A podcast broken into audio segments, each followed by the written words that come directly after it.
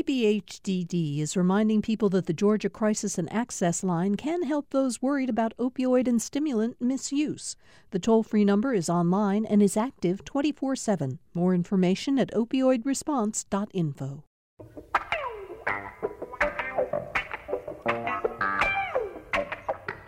And so we move into the final week of February. It's Monday, uh, February 22nd. And uh, I don't know about how you're feeling about the time out there, but on one hand, uh, in the midst of the pandemic, time seems to be stuck in place. It seems like day to day, we're not moving forward at all. On the other hand, the calendar, from my point of view, keeps flying by. It'll be March in a week.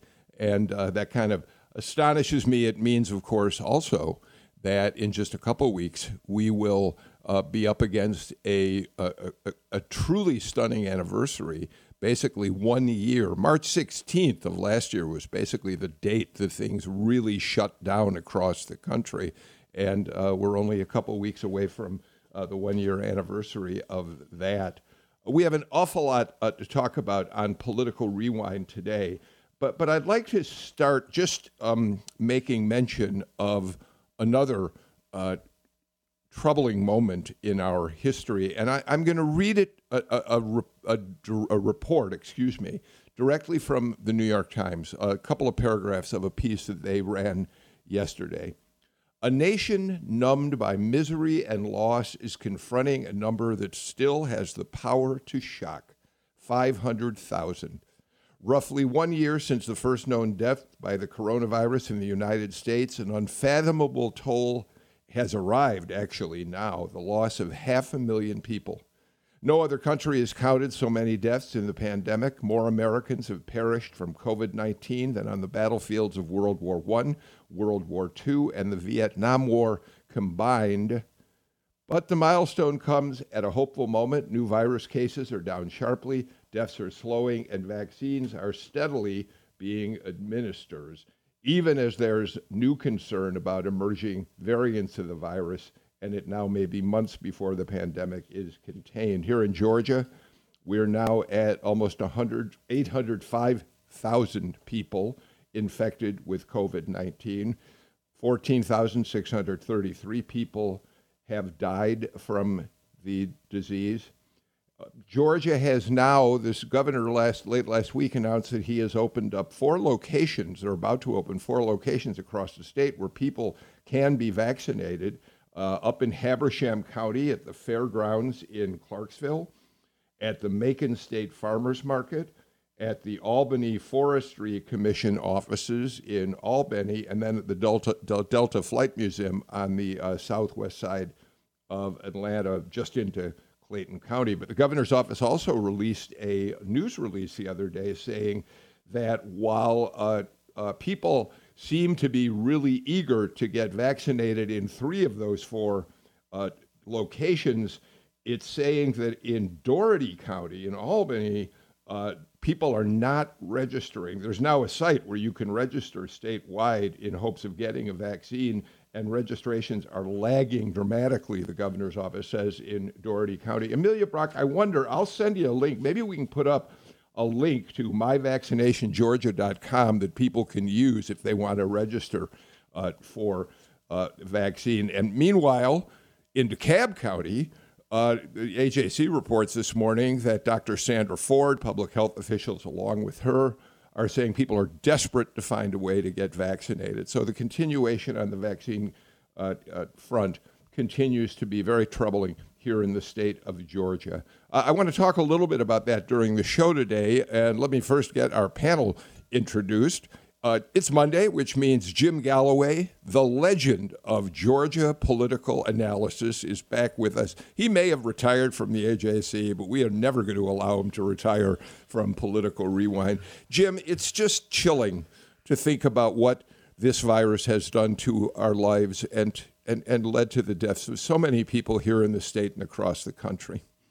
Yeah, I mean, if if you if if you live in Georgia, you know of someone who has struggled with the virus or who has died from it. I mean, it's it's uh, it is uh, the, the, the footprint is is amazing, and I, I I had my own little experience with it uh, last week. I I was I was geared up for a, a, a shot at one p.m. today to get my second uh, Moderna shot, and uh, I got a I, I got a text and an email from the Cobb Douglas uh, uh, Public Health Department that said uh, no, we're going to have to postpone that because the the the weather, uh, the, the the weather that swept across the nation, kind of it it it literally froze transportation in Memphis and Kentucky.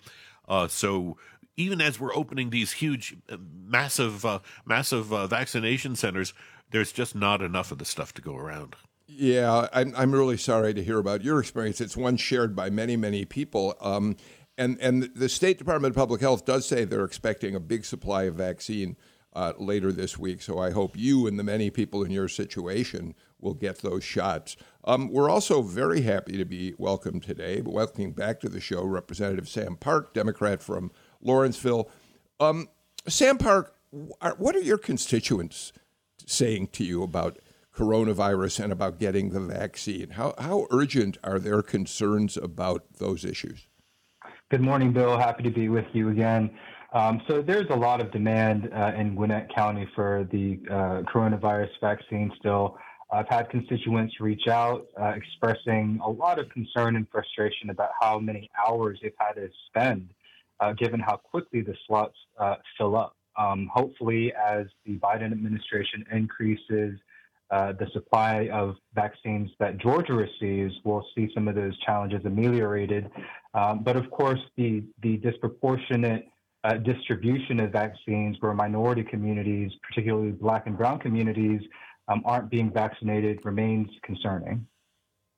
Yeah, uh, down in Savannah, uh, the uh, legislators from Savannah and uh, the and the Savannah Health uh, uh, uh, largest health provider are all saying, please get vaccine to our minority communities. They really need it desperately. And of course, that's something that people across the state, public health officials, are uh, starting to look more realistically at trying to do. I'm glad you mentioned that.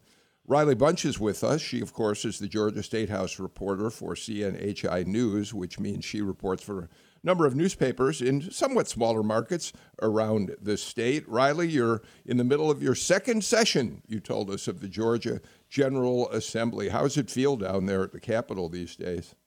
You know, it's a pretty weird environment. The halls aren't really bustling as much as usual. And, and it's strange to think, you know, we're coming up on this year of the, the first two cases in Georgia um, COVID cases in Georgia being announced by Governor Brian Kemp, I remember the press conference we had in his ceremonial office, and there were 40 press members crammed in there without masks. You know, just think of Wait. how far we've come and how weird of a time it is right now compared to a year ago. Um, we're also joined today by someone who is a long-time political uh, uh, insider here in Georgia who could certainly tell Riley Bunch that it's always a little weird down at the Georgia State Capitol, regardless of whether there's a pandemic or not. That's Republican strategist Heath Garrett. How you doing, Heath? Uh, Bill, it's great to be with you, and you're exactly right. Every year is uh, a new level of weirdness in the state legislature. Um, all right. Well, I want to talk about one of the issues down there that has, from the very beginning, from from from late last year, when uh, legislators began talking about bills they plan to introduce that were going to change how Georgians vote, primarily by absentee voting, but also early voting changes, uh, that has continued to be, I think it's safe to say, the single most uh, controversial issue at the Capitol this year. And I, I want to get all of you uh, to weigh in on this. But, Jim, let me just uh, quickly start with you on this. Uh, Republicans in the House are preparing this week. They've int- they've kind of consolidated a bill in, into one large bill, a 48 page bill, a number of the changes they want to make. We've talked about some of them on the show before. There have been uh, effort, photo ID for absentee uh, ballot uh, applications there's a bill that would require photo ID for the application as well as when you actually vote. So we've talked about that. Some in the Senate want to end absentee no excuse uh, balloting. Um, although that's probably not going to get very far in the House. But I want to start, if I can, Jim, with one that is is new, at least on my radar screen, and that's this 48-page bill includes a measure to end Sunday early voting and to limit Saturday early voting to only one Saturday, right? Right, right, and it also limits the uh, it uh, puts a, a hard uh, hard limit on the the uh, the time allowed for issuing absentee ballots uh, and uh, and delivering them to voters, and for voters to to mail them in. Uh, one of the other ones, the one of the other uh, uh, provisions, I think, and Riley can correct me if I'm wrong, is that it would bar it would bar county election offices from accepting grants from from outside out, out from th- from third party sources that allowed them to that, that that allowed them last year to to really bump up the number of electoral uh, poll workers that they that they had. And this this was a this was a program that was instituted and encouraged by uh, Secretary of State Brad Raffensperger a, a Republican. Now it, it's you know we can I, have been thinking of this uh, about this quite a bit, and and you can draw the parallels to to what Democrats did in in in 2000 uh, 2001 uh, to protect uh, as they saw their majority shrinking. But it, it, this is beginning, but just the, the, the regional nature of this. This isn't happening just in Georgia. It's happening in in, in, in many states across the country. In, in many ways, this is becoming to to, to resemble the, the massive res- resistance movements of uh, that we saw in the South during the 1950s when the U.S. Supreme Court was was starting to uh, to to to uh, engage on on uh, school segregation. It, it's and, and it, this time the fight is over over over how or whether we will accept these demographic changes that are occurring in every state in in the in the nation. Um, Riley, and then I want to get Sam and Heath in on this. One of the reasons that Sunday early voting, a, a barring of Sunday early voting, struck me particularly is, of course, uh, that's always been the Souls on the Polls Day. That's a day in which uh, uh, black churches across the state have rallied their uh, congregants and people in their community to go to the polls and cast early ballots. And and I, I would love maybe Heath has been in touch with some of the Republicans who are supporting that, but I would love to know what the rationale is behind why that no longer. I mean, are, are we not trying to encourage as many people as possible to get to the polls, Riley? Well, absolutely, and I think it's kind of indicative, you know, just looking from the outside in of Republicans know that their ground game efforts were, you know, lacking compared to the Democrats. Uh, there are a number of provisions in the bill that kind of impact these very large, widespread Democratic mobilization efforts, So, you know, like social polls, like mobile voting units. So it's it's kind of not surprising to see that these things, you know, the Sunday voting has been done, kind of proposed to be done away with. Um, but it will impact, you know, disproportionately minority voters, faith leaders trying to get their communities out, and it's a big concern for voting advocates. Heath, and then Sam. Why don't you, Heath? You go ahead, and then Sam. I'd love to have you weigh in. Yeah, yeah, Bill. I think look, going back to Jim's historical perspective, I think that election integrity and suppression debates are now much more like gerrymandering than they are like uh, the 1960s. And I know that one side of the aisle would like to say this is all about suppression, but you're giving people a minimum of three weeks and multiple ways to vote absentee ballot. So we're not it's not like we're going back to one day voting between eight and eight and it's really difficult to vote or register to vote in the state of Georgia. So let's set the baseline there. We're now it's like gerrymandering has become hyper partisan. Uh, both sides. Anytime there's a change to election laws, the left and the Democratic friends are going to always yell suppression because there's one person who it's more convenient to vote at seven o'clock on a Sunday night than it is for somebody else.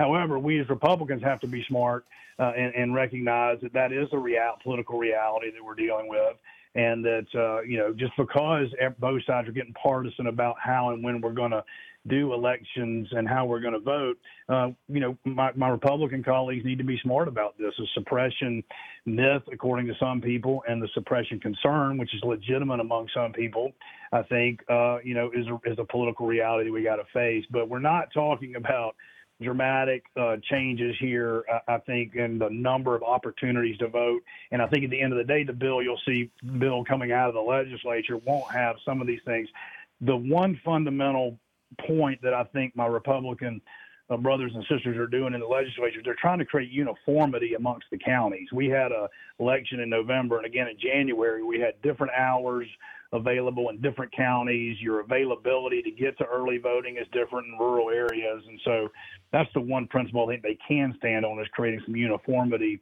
around these county voting, so that no matter where you live in Georgia, you have the same opportunity to vote in person and by absentee ballot. Sam, Democrats obviously are fighting furiously against many of these measures. So, so yeah, uh, House Bill 531 and these Republican efforts to make it diff- more harder, more difficult for Georgians to vote is incredibly, incredibly concerning and undemocratic. Um, I think context is always important, and I've heard from many Republican colleagues that you know we have to pass these measures because millions of Americans continue to have concerns about election integrity and security. Well, I think it's important to note that millions of Americans may still believe that because of the lie that Trump spouted that there was widespread election fraud and that the election was stolen. Uh, if Secretary Raffensperger, if national security experts said that no, there was no widespread fraud, that these were some of the most secure elections that were conducted in modern history, how can we then justify, reasonably justify, efforts to make it more difficult for citizens to vote. Not only do I think that's undemocratic, I think that's un American. And again, it's incredibly, incredibly concerning uh, that they are trying to continue to push these issues that would particularly disproportionately make it harder for working people and for people of color to participate in, in our democracy. When it comes to uniformity, I think, uh, sure, we can find cert- some common ground, but we also have to acknowledge the reality that uh, in, in metro Atlanta counties, there's a lot, population is much dense.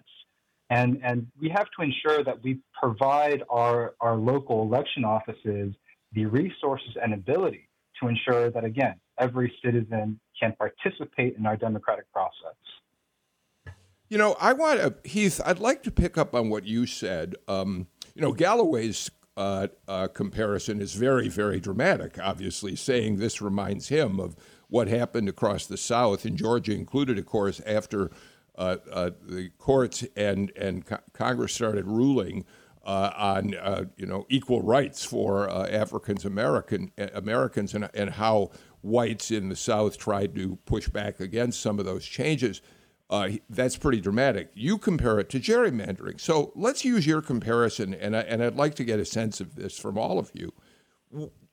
Heath, we know clearly that partisan gerrymandering is whether it's Democrats under Roy Barnes or Republicans who will deal with uh, redistricting under a Republican governor, Brian Kemp, are uh, the lines are drawn for partisan advantage. They are, are drawn to get as many of your own party into power, into offices, uh, whether it's Congress, legislature, as possible.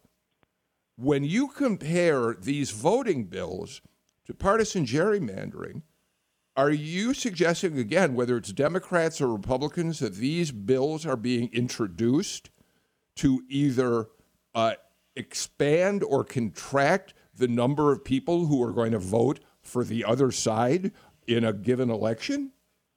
Well, and, let me be clear to the listeners. I'm not saying that I agree with any of this, um, but I think that's what it's a closer analogy to. Yes, uh, there's no question that Stacey Abrams and her efforts around uh, voter suppression are driven by political motives, right? Every political consultant knows that the number one motivator for an African American voter in the state of Georgia is the fear of suppression. And so she built Fair Fight and its entire apparatus around the political knowledge that if she can kind of push the suppression narrative, that uh, she can change election laws in a way that benefit Democrats. And so the idea that the Republicans there's not going to be an equal and opposite reaction on that. Both sides need to be very careful with this. I have a problem with the, the fair fight suppression myth, as I call it, because fair fight has lost every single legal case brought since 2018, and the AJC can't find a single voter that was denied the right to vote, the right to vote in 2018 or 2020.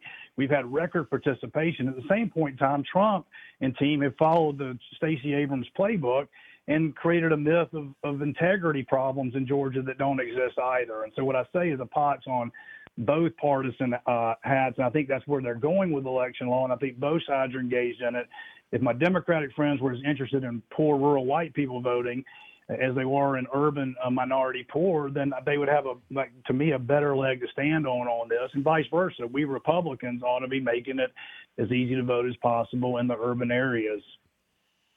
Okay, I, I, do want to make one correction, I think, to what you said, he, and that is, I think, the biggest case that Fair Fight has, uh, where they've rolled together many of their concerns about how the election of 2018 un, unfolded, is still pen, is now, in fact, moving forward in federal court. There is, in fact, a, a big, big case, Jim, aren't I right, that's still going to right. be heard in federal court. Yeah, yeah, it's been slimmed down, but it's it's it's still very active. Okay. And there were and there were very many. There were quite a few rulings in 2018 by judges across the state uh, in response to fair fight uh, lawsuits challenging uh, this matter or that matter. I think Sam uh, Sam can talk. Uh, uh, I think there was a a big effort in in Gwinnett County that, that Sam could speak to.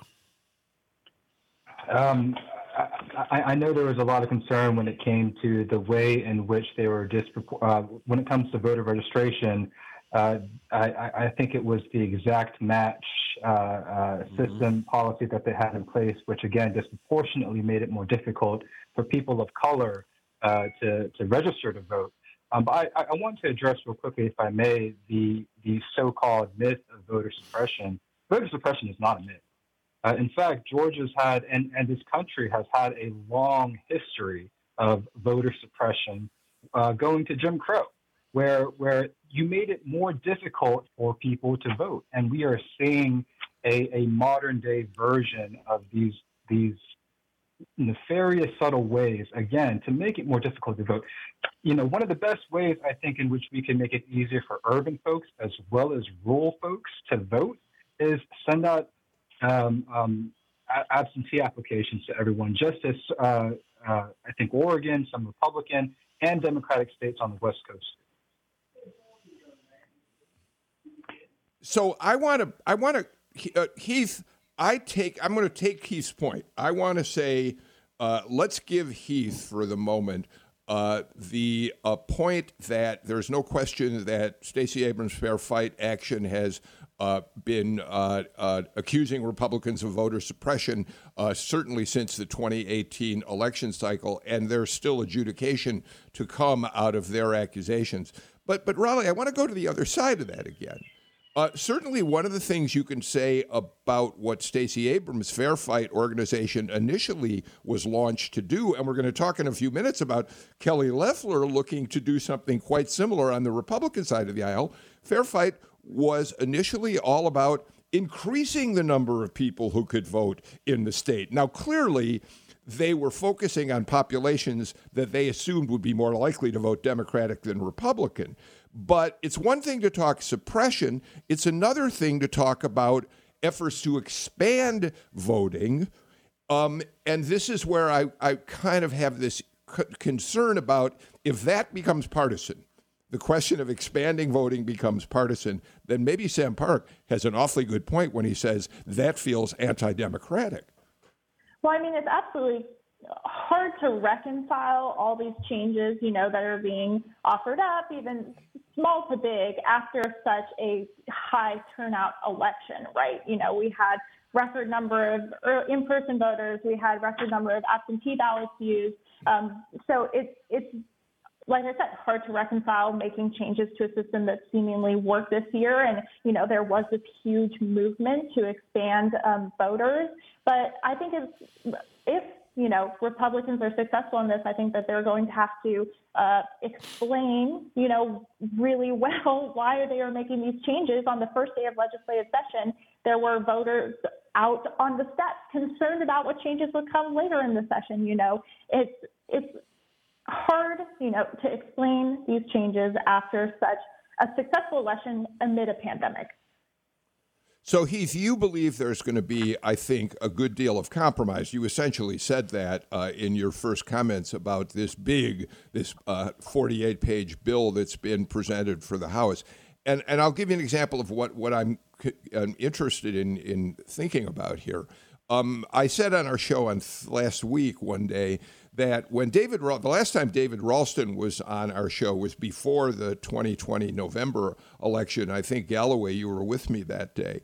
And Ralston at that point was expressing his concern about the expansion of absentee balloting. He was one of the people in the camp of saying he thought it opened the door for substantial fraud. And yet, Heath, he seems to have backed away from that uh, now that the session is underway, because it's my understanding that Ralston does not support the bill that senators want to get through, which is to end no excuse absentee balloting. Uh, so there there is room for uh, uh, some of this to be clawed back in compromises. It appears, Heath, and then Sam, I'd love your take on that.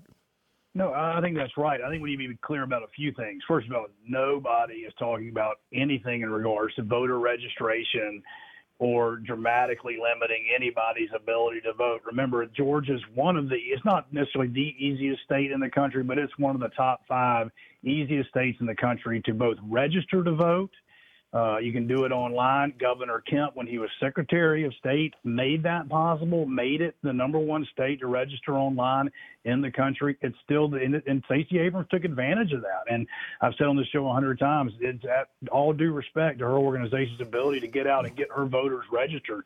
She's allowed to do that. So nobody is talking about doing anything to take away anybody's registration to vote. And I'll say to Sam's statement, I agree wholeheartedly. As somebody who grew up in post desegregated, I, I know the history of the South, but the history of the South 40 and 50 years ago should not be compared to what's been happening in modern day Georgia. And I think that's a real uh, negative for us. And I'd finally say there is going to be room for compromise. I think the Speaker and the Governor really want the election legislation to focus on those things that go straight to security and into integrity.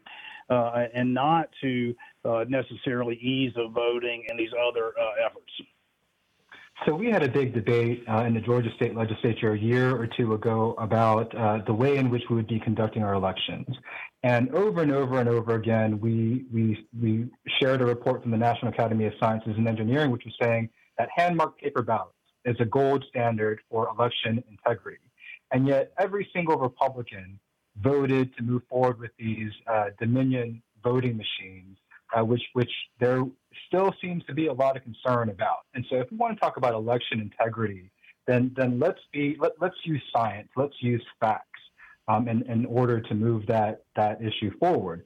Um, when it comes to compromising on a bill like 531, any effort to make it more difficult to vote is a is a non-starter, at least from from my personal perspective.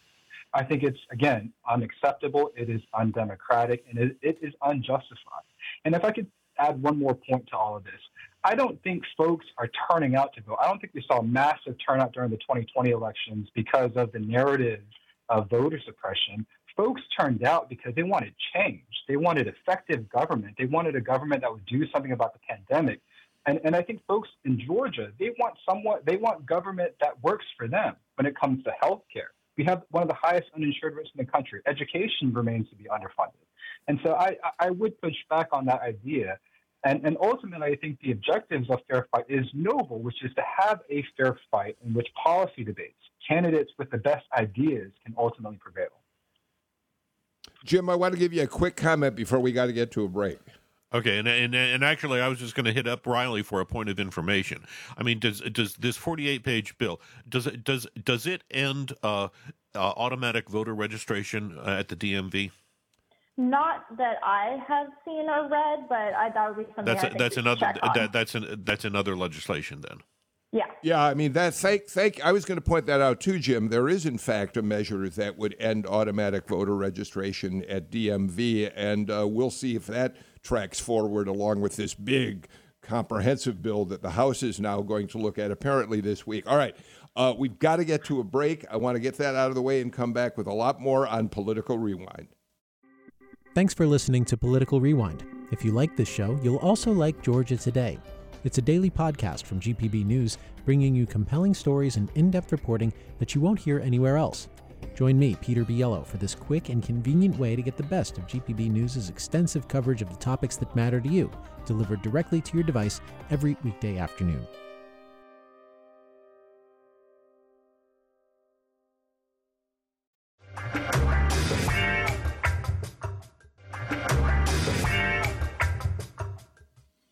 Welcome back to Political Rewind. We're joined today by Jim Galloway, Riley Bunch, uh, Heath Garrett, and Representative Sam Park of Gwinnett County. Um, you know, Galloway, I remember we're old enough, and so is Garrett. I don't. Riley and Sam are both still young in the political world.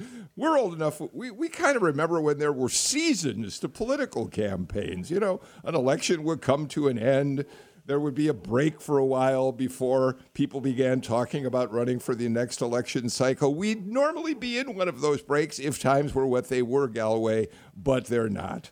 The elections never stop. We already know that David Perdue's team has at least saved a place for him uh, by filing legal papers, papers should he decide he wants to challenge Raphael Warnock in 2022. And now Kelly Loeffler has announced that she is creating an organization modeled in many ways, I think, after what uh, Stacey Abrams did with Fair Fight uh, to try to expand uh, voter registrations among Republicans, which many people assume is her first uh, move in thinking about launching another campaign as well, Jim. Right, right. Uh, it's uh, Greater Georgia, I think, is the is is the name of the mm-hmm. organization. Mm-hmm. And uh, in a in a in an interview that uh, uh, my former colleague, uh, Greg Bluestein, uh, just published, uh, uh Loeffler said, yes, indeed, she is contemplating a race against a 2022 race against uh, Raphael Warnock, who beat her on January 5. So, so it's it's. Uh, it, I I think that has more possibility than David Perdue. Uh, but but the, but the, the the concept of of Loeffler as a as a as kind of a voting rights uh, specialist, it, it, it's it's got a huge, it, it has a huge hurdle, uh, just given the fact that uh, when that Texas challenge to Georgia's election results came through, uh, she signed on to it. She and both she and David Perdue signed on to it. So, so both Loeffler and Perdue will have to explain to to to five million Georgia voters why they they didn't want those votes to count. That's a, that's that's a that's a pretty big dilemma. Uh, Heath, I'm curious from, uh, well, go ahead. You make whatever comment you want, and I've got a couple questions for you. well, no, and I agree. I agree with Jim. I mean, I think Greg Bluestein uh, nailed it. She's a complicated messenger at best in this effort. There's no doubt that we as Republicans need an effort like this uh, to counter the success that I respect from what uh, Abrams and Fair Fight have done from a purely political standpoint and organizing and voting since the 2012 election, uh, where Romney barely won the state of Georgia, there's been this kind of idea that there are these 400 to 600,000 Republican leaning rural voters that just haven't registered or participated for whatever reason and that uh, if we could just get those registered, I'm not sure sure that's the, the best use of all resources for the Republican Party when there are millions of votes in the suburbs and the urban area that we are also uh, gettable for us as Republicans. But um, and and look, I think Kelly's a, an interesting figure. I think it's frustrating for those of us who watched and I think it's difficult for her to be talking about election integrity when she did join uh, in this kind of integrity uh, uh, issue. And look, she either got bad information from her consultants or she herself believes that there was this fraud, either which aren't a great scenario for the future of the Republican Party in Georgia. And I just think she's a damaged candidate in so many ways. So her, her money's going to be welcome and she can clearly fund this, but hopefully she's going to get better advice than what she had in that losing election. Um, uh, uh, Riley, uh, of course, one of the things that all of us in, in who watch these uh, uh elections as journalists saw, and, and Republicans and Democrats both uh, watched it as well, is that it was the Doug Collins challenge of Kelly Loeffler in that jungle election, which essentially weakened, would have weakened either of them. In her case, weakened Kelly Loeffler and then, of course, uh, Donald Trump added to that by focusing on the so called rigged election in Georgia. Uh, Doug Collins may very well get into this race, in which case, we're once again going to look at a Republican Party uh, fighting among itself and maybe weakening whoever comes out of the race, Riley. Yeah, well, you know, this was this announcement of Senator or former Senator Loeffler's new organization wasn't a surprise to me. We knew in those races that it was going to be all about turning out the base. And they had so you know so many issues with turning out their base in terms of former President Donald Trump, you know, um, saying not to use absentee ballots and having all the kind of the inner fighting in between candidates. And as of right now, we've heard from I think we heard from Doug Collins too in the AJC just recently. He's not ruling out a run for the Senate or the governor at all. So it seems kind of, you know, they may not have learned their lesson of having all these different candidates throw their hat into the ring. Um, maybe it'll be different this time, but I could see definitely some challenges with the party again if they have all these different candidates trying to get in. Sam Park, one way or the other, Raphael Warnock is going to be a big target next year as he attempts to secure that seat for a full six year term.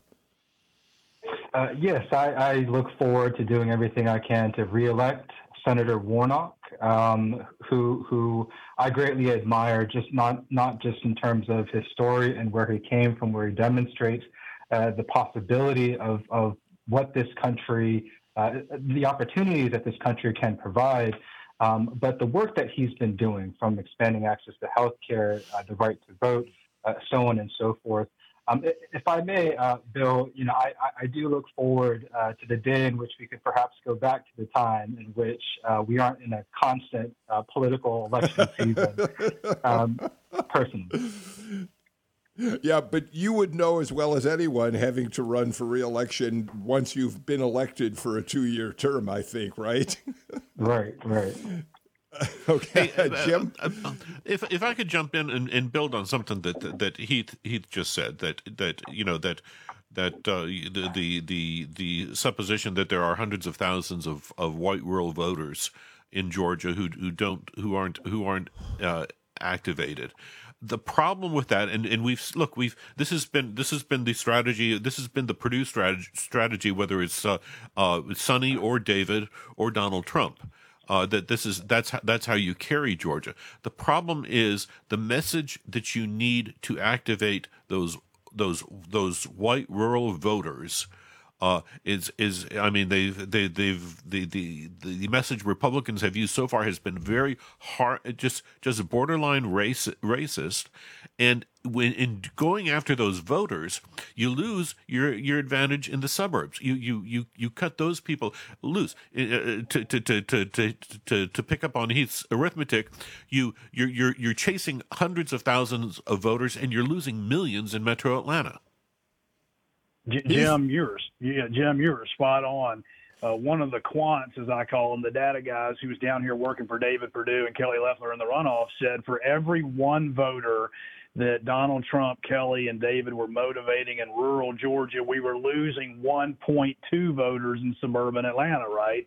And you do that over the course of hundreds of thousands or millions of votes, and guess what? You lose an election. And so, uh, you know, the, the old saying, "Why do you rob a bank? Because that's where the money is." Right? Republicans have to run base plus campaigns. Democrats did a great job of that in 2020. We've just got a uh, Raphael Warnock and Ossoff ran a. They got their base out and they went to the middle and got independent voters, right, in record numbers. And we got record numbers, but we ran a base only campaign and ignored the suburbs. If we ran the Nathan Deal, Brian Kemp, Johnny Isakson type of coalition building, we would have won in 2020.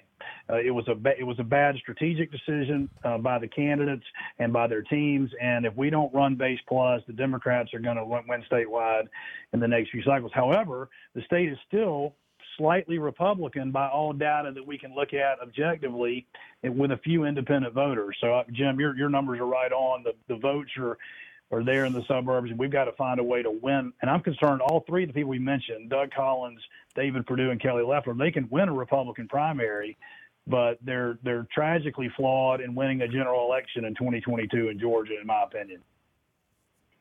Um, Heath, uh, I, am going to ask you. I, am assuming that you're already uh, deciding some of the people you'll represent in the 22 cycle. Um, what big, what kind of role? Let's talk about it th- through the lens of Kelly Loeffler. Uh, uh, one of the reasons that she's uh, uh, supported the Texas lawsuit, one of the reasons that she told Brad Raffensperger to resign because he wasn't willing to support Trump's uh, challenge to the Georgia election, is because she was beholden to Donald Trump. She saw winning the election tied to her uh, uh, support for Donald Trump. Uh, as you look at the 2022 cycle, how big of what are you going to say to your clients about how they have to be thinking about Donald Trump and whether they align with him in 2022. And what should a Kelly Loeffler be thinking about in that regard? Well, and listen, you know, obviously, if I'm talking to my clients in Alabama or Tennessee versus Georgia, it's yeah. different advice. But in Georgia, absolutely, they're going to have to run campaigns more like my former boss, Johnny Isakson and Nathan Deal and Brian Kemp. You've got to have a bigger, broader coalition in order to win, and you can't be 100% in a bear hug with Donald Trump in every single thing, every way that he campaigns. You're not Donald Trump, number one. Only Donald Trump's Donald Trump. You got to be able to call balls and strikes on that. You got to support the policies, right, that, that Trump borrowed from Ronald Reagan and from George W. Bush and others.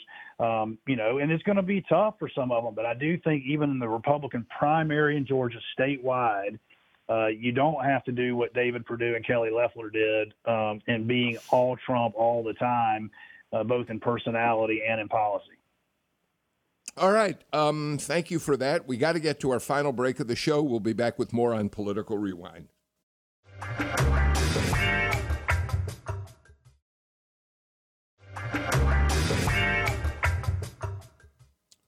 A quick program note before we continue with our panel today. Uh, tomorrow, February 23rd, is the one year anniversary of the shooting death of Ahmaud Arbery.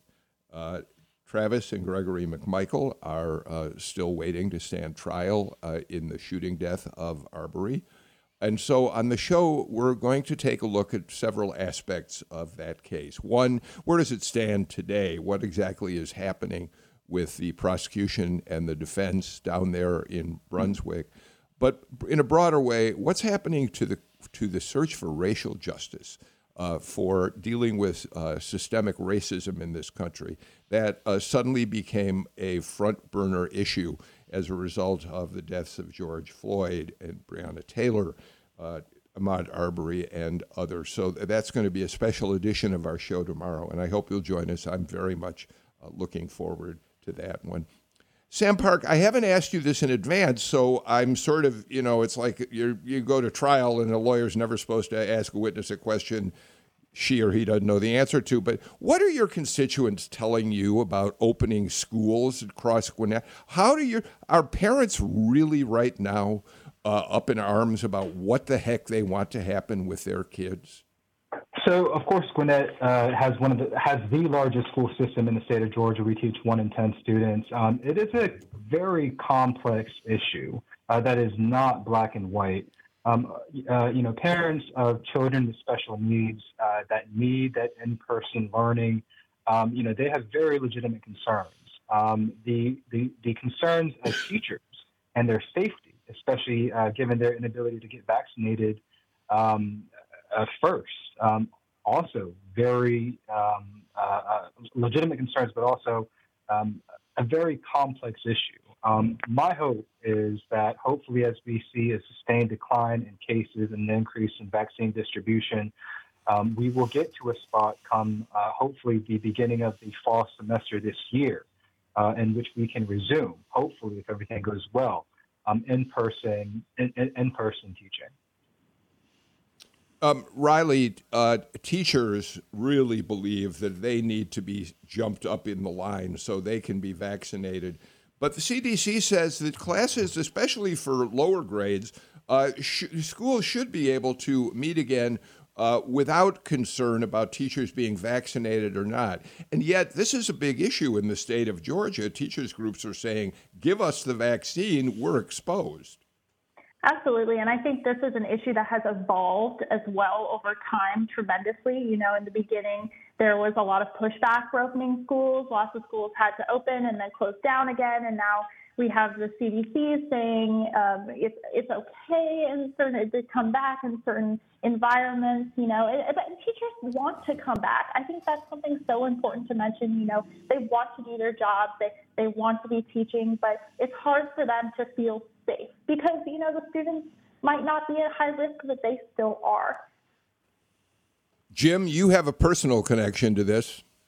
Oh yeah, yeah, yeah. I've got a, a high school teacher daughter, uh, and and you know, and and and the data the the data shows that that once you're you know 15 16 17 18 year olds you spread that just like an adult and you know the fear is that there there are two fears here uh, for for for for for uh, uh, Georgia high school teachers. I think, and, and, number one is we've got 180 some odd school systems, and they all have different protocols.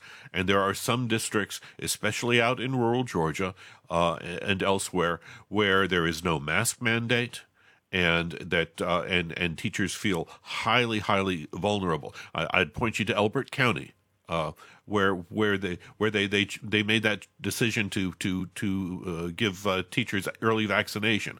Uh, I think they've they've they've they've settled that that feud a little bit now.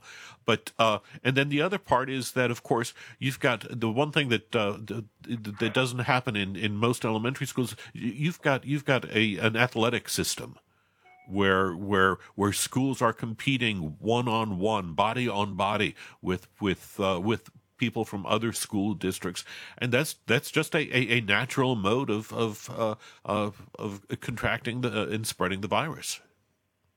Heath, up in your uh, part of the state, up there in Cobb County, you've had at least three that I can think of deaths of teachers to COVID nineteen, which is a terribly sad state of affairs. Um, and so, I, you know, I had the. Um, I guess Eric Tanenblatt, your Republican friend, on the show last week kind of pushed back at me when I said, "What are the political implications of vac- not uh, vaccinating teachers in terms of uh, of the next election cycle? Is Governor Kemp going to face some opposition from teachers for not jumping them up?" He thought it was terribly inappropriate. I would turn it into a political question, but let's face it, it is a political question as well as a public health collect, uh, uh, uh issue.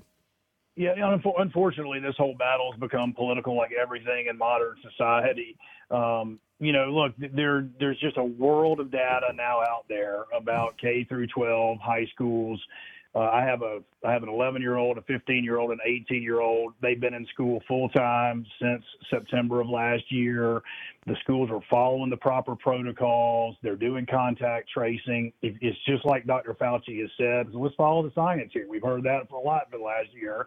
So there's no question that everybody K through 8 ought to be back in school, and the schools ought to be following the proper protocols, with or without vaccines. If you're a teacher with uh, you know, uh, compromised immune. There's there, there are accommodations for that. And then there's a legitimate debate around high school, like Jim has brought up. But there again, if you follow the proper protocols, just like every other part of society, you can protect those teachers uh, from those students. And we and it's very clear that the schools that are back in are not having, even the high schools are not having the level of transmission that people fear of. And my my children play three sports: high school basketball, down underneath. There was no transmission on any of the teams. They played the entire season. So I think we need to follow the data and uh, try to depoliticize this as best we can. And uh, I'm really concerned. We, we say that we're concerned about the children that are falling farther behind, but good gracious, those that haven't been in, in school for a year, uh, that's a gap year that we're going to be suffering the consequences of for yeah. decades now. And uh, we've got it. We've got to find a way to get these children back in school full time. Yeah, I've got to say, my heart goes out to parents like you, Heath, who have dealt with this, and I'm glad to hear your children have done have thrived despite the uh, virus. Uh, so my heart does go out, and I must admit, I'm glad my children have now uh, moved beyond their high school years and college years, even, and I'm not dealing with this issue personally, as so many thousands of families across the state are. Uh, Jim, we've only got a couple minutes left, but one of the longest, one of the longest uh, lasting uh, wars that Georgia has fought has been between mostly Florida and Georgia now, but it used to be the Florida Alabama Georgia water wars over water coming out of the Chattahoochee River and who is going to get access to it. The Supreme Court of the United States here's a case now between the oystermen of Florida and uh, uh, Georgians, especially along the Flint River down in southwest Georgia, farmers who want water, oystermen who want water, and this case finally gets to the Supreme Court today. Right, and it's it's it's it's built around an oyster bed, a very famous yeah. uh, oyster bed in in uh, Apalachicola Bay, I think. And and the question is, uh, you know, they the the, the Florida says uh, Metro Atlanta is sucking up too much water, and that's increasing salinity in the bay.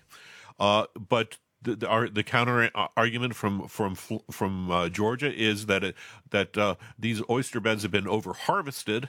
Uh, that's one reason for the decline, and then there's global warming. Um, Sam, we're virtually, we've got just a couple of minutes, but we should also point out that this also has an impact on some of the water supply for people right here in metro Atlanta, as well as the people who listen to us across the southwest corner of the state.